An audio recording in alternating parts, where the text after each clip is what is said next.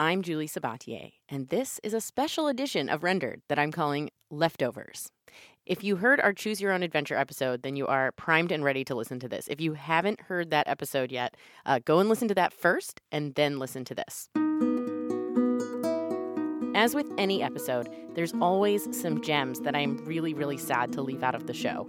And since this episode, Choose Your Own Adventure, was so popular, I wanted to be sure to share those with you. So here are a few gems that just didn't make it into the episode. But before we get to them, I just want to say thank you so much to everybody who has remembered Rendered when they become a member of Maximum Fun. It's been an awesome, awesome week, and there's one more week to go in the Maximum Fun Drive. So if you haven't joined the party yet, now is the time to do it. We're trying to get to 150 new and upgrading members donating to Rendered by the end of the week. We are about halfway there, so I think we can do this, but only if you go to maximumfun.org/donate and make it happen. Thank you so much for your support. It really means a lot.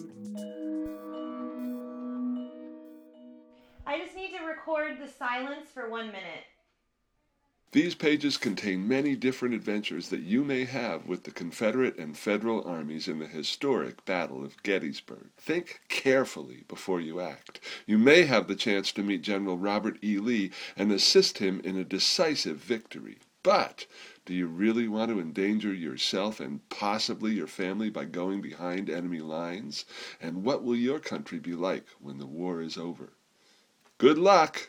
Not only will you get to be me, but you'll also get to do a lot of random stuff you didn't even know you wanted to do. You, know, one reason, I remember one reason that was given for rejection was that it was more of a game than a book, said the editor. Well, that was a really dumb thing because even if it was more of a game than a book, it still was printed and within covers and could be put in a bookstore, and that's not the issue. The issue is would it sell? You'll get to be threatened by Scott Caan, ride on a yacht with Elton John, and get cast as freakishly smart Dr. Child Doogie Howser. The adventures you have are the results of your choices. You are responsible because you choose. After you make your decision, follow the instructions to find out what happens to you next. Um, so I guess the the two big authors of the series were Edward Packard and uh, R.A. Montgomery. Um, and uh, I like I liked uh, R.A. Montgomery's books a lot, but I loved Edward Packard's books. Well, Ray was a really great guy. He was very gregarious, very high energy. He was kind of a big guy, uh, very active. He was very outdoorsy and athletic, had a lot of energy.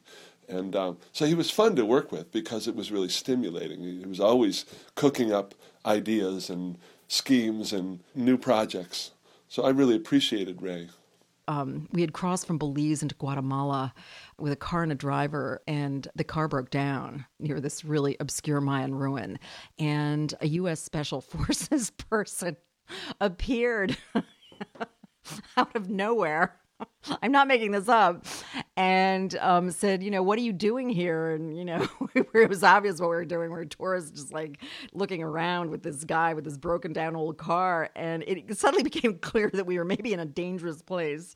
And um, so um, he came and jump started the vehicle and followed us out and made sure we were on the main road back to Belize. Um, and um, uh, that, that, that was um, very memorable, that trip. That sounds like a choose your own adventure book. Yes, definitely. And he told me all I remember is a planet gets forgotten. And he said, Well, you know, it's due in three weeks. We'll pay you this amount of money. And I'm a freelance writer, so we'll pay you this amount of money as the magic words. And of course, I thought it sounded like fun. Why did you decide to make the protagonist a boy? Oh, uh, I don't know. It, I guess it wasn't a decision. You know, I'm a I'm a boy myself, so uh, you know, my my protagonist just uh, ended up looking a lot like me. Conventional wisdom in the publishing world is that middle school girls will carry around a book that looks like it's for boys, but boys will not be seen carrying around a book that looks like it's for girls. Yeah, I would say uh, as a kid, seeing a girl on the cover did not dissuade me from wanting to read the book. Some of my favorite books had girls on the cover.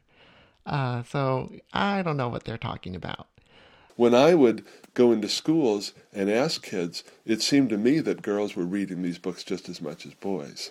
Gosh, I had four books and they'd all been rejected. My first book was a nonfiction book for adults that was rejected 75 times and never published. By the way, I uh, I was a, cl- a classmate of mine at college was John McPhee, and I still remember him, him saying uh, to me, I, I said what we were talking about which courses we were going to take, and he said he was going to take a creative writing course, and I thought at the time, gee, that might be kind of fun, but then I didn't do it. Not, not that I would have become John McPhee, but uh, it it it it's it was sometimes you have ideas stirring in your in your mind, but they don't quite break through.